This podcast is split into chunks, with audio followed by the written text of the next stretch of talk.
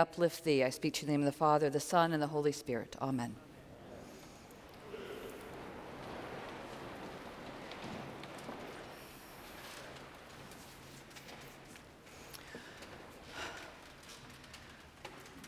We live in a world filled with noise, a world brimming with opinions and news, talk and ads, and more talk.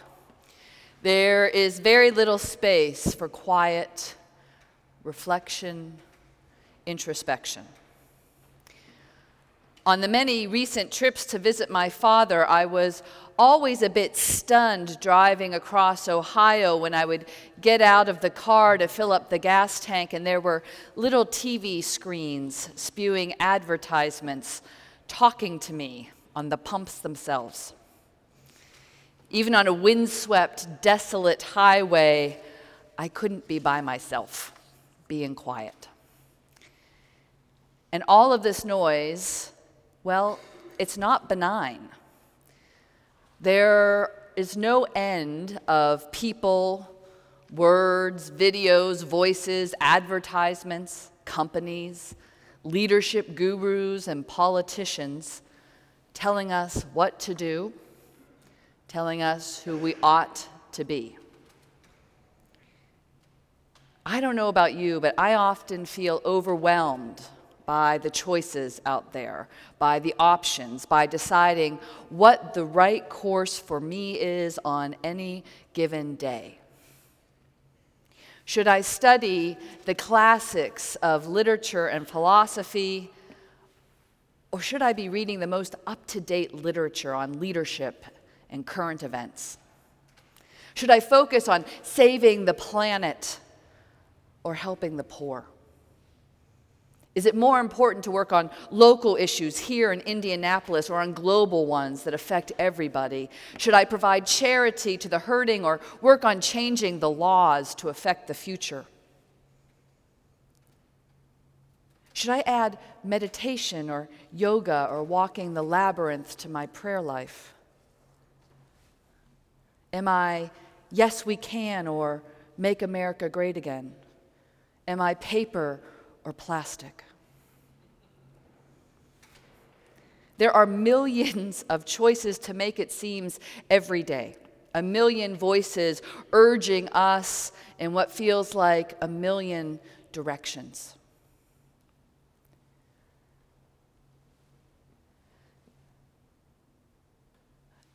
Though free of much of the noise that currently surrounds us, Jesus still faced a clamor of voices telling him what to be how to be a man, how to be religious, how to survive under Roman occupation, what his genealogy and ancestors predicted for him, what a Messiah should, would look like and act like when he arrives.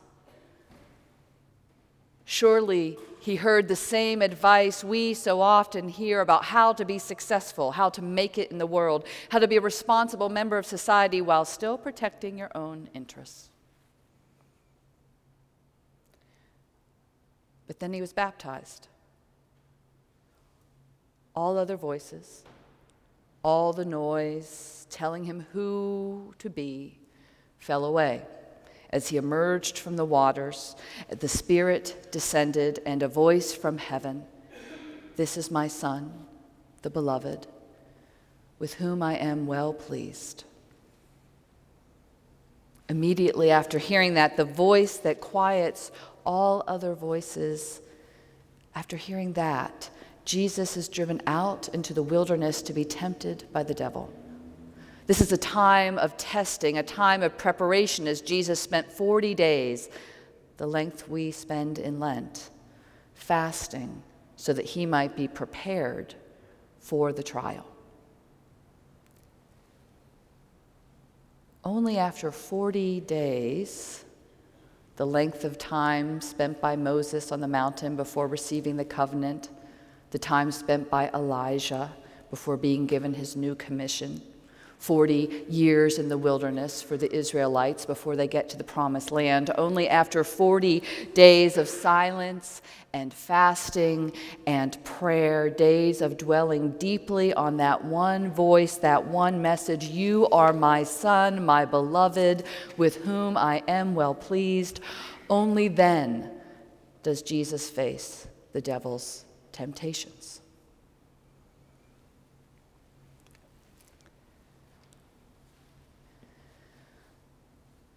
The devil tempts Jesus with really quite normal things. After 40 days of fasting, he offers the famished Jesus bread. After 40 days alone, and as Jesus is about to enter into his ministry, the devil offers him the opportunity to prove that God loves him and will care for him should he fall down. Throw yourself down, says the devil. Let the angels come and protect you. After 40 days of wondering what kind of power the Son of God is to have and how he is to use it, the devil offers Jesus all the kingdoms of the world if he will just worship him rather than God. Though there is the element of magic surrounding all these temptations, angels and being swept from the top of the temple to the top of a mountain, these temptations are fairly mundane satisfy your hunger yourself. Don't allow yourself to be vulnerable, reliant on another. Prove who you are. Don't let others question you. Don't let your ego be damaged. Accept power. You can do so much good if you are just in charge of everything. God might have a plan, but you'd better make sure you have the power to enforce it. And underneath all these temptations, the real test. Do you trust who God says you are?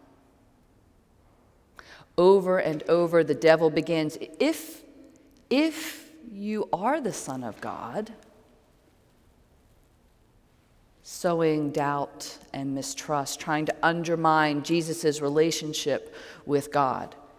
How easy it would have been for Jesus to give in.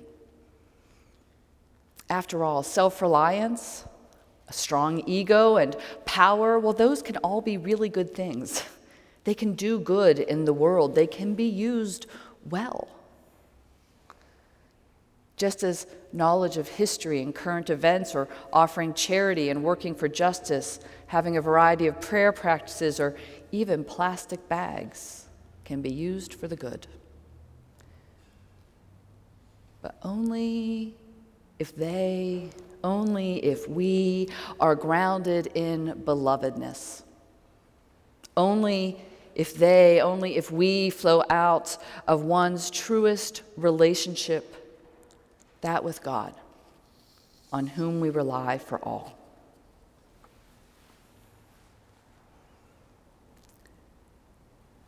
Jesus has 40 days to clear his head, to let his baptism in God's words, This is my son, my beloved, to let this identity become so central, so clear, that he will not be swayed. He had 40 days of silence, of fasting. 40 days away from the clamor of voices insisting on all the other ways that he could be or ought to be. He had 40 days of prayer, of focus on God, of reliance on God that sustained him when that relationship was questioned, when he was offered something that might in the moment seem better. It wasn't inevitable that Jesus would face down these temptations. It's dwelling deeply in his identity, allowing that to deepen in silence and prayer that allows him to remain faithful.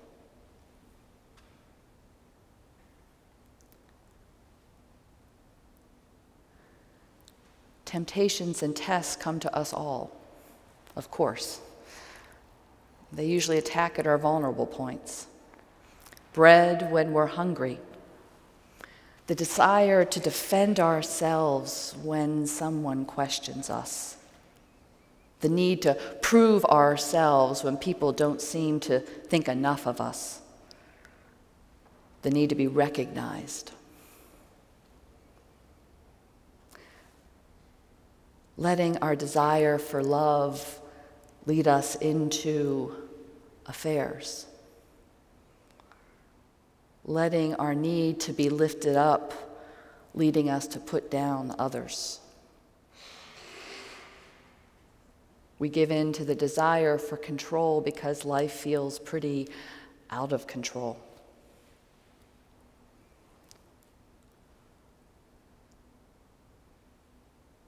But we too have an identity.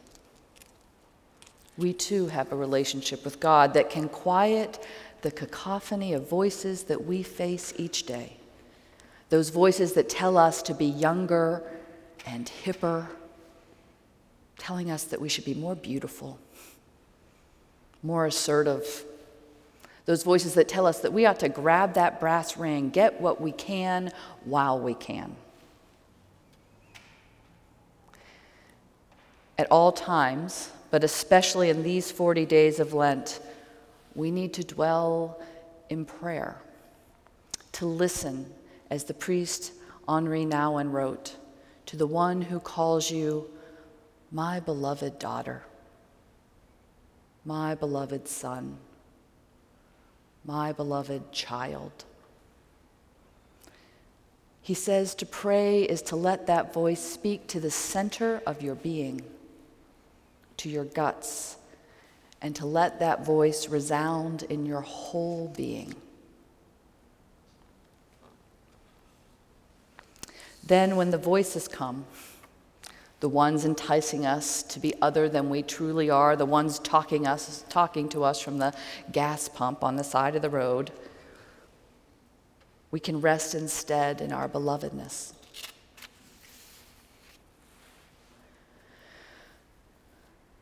We will not always succeed, of course.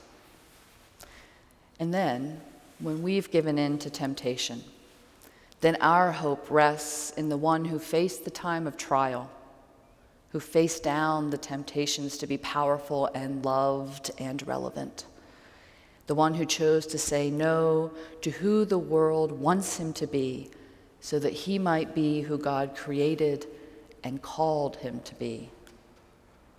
Son of God, Light of the world, Good Shepherd, Lamb of God who takes away the sins of the world. In the name of the Father, the Son, and the Holy Spirit. Amen.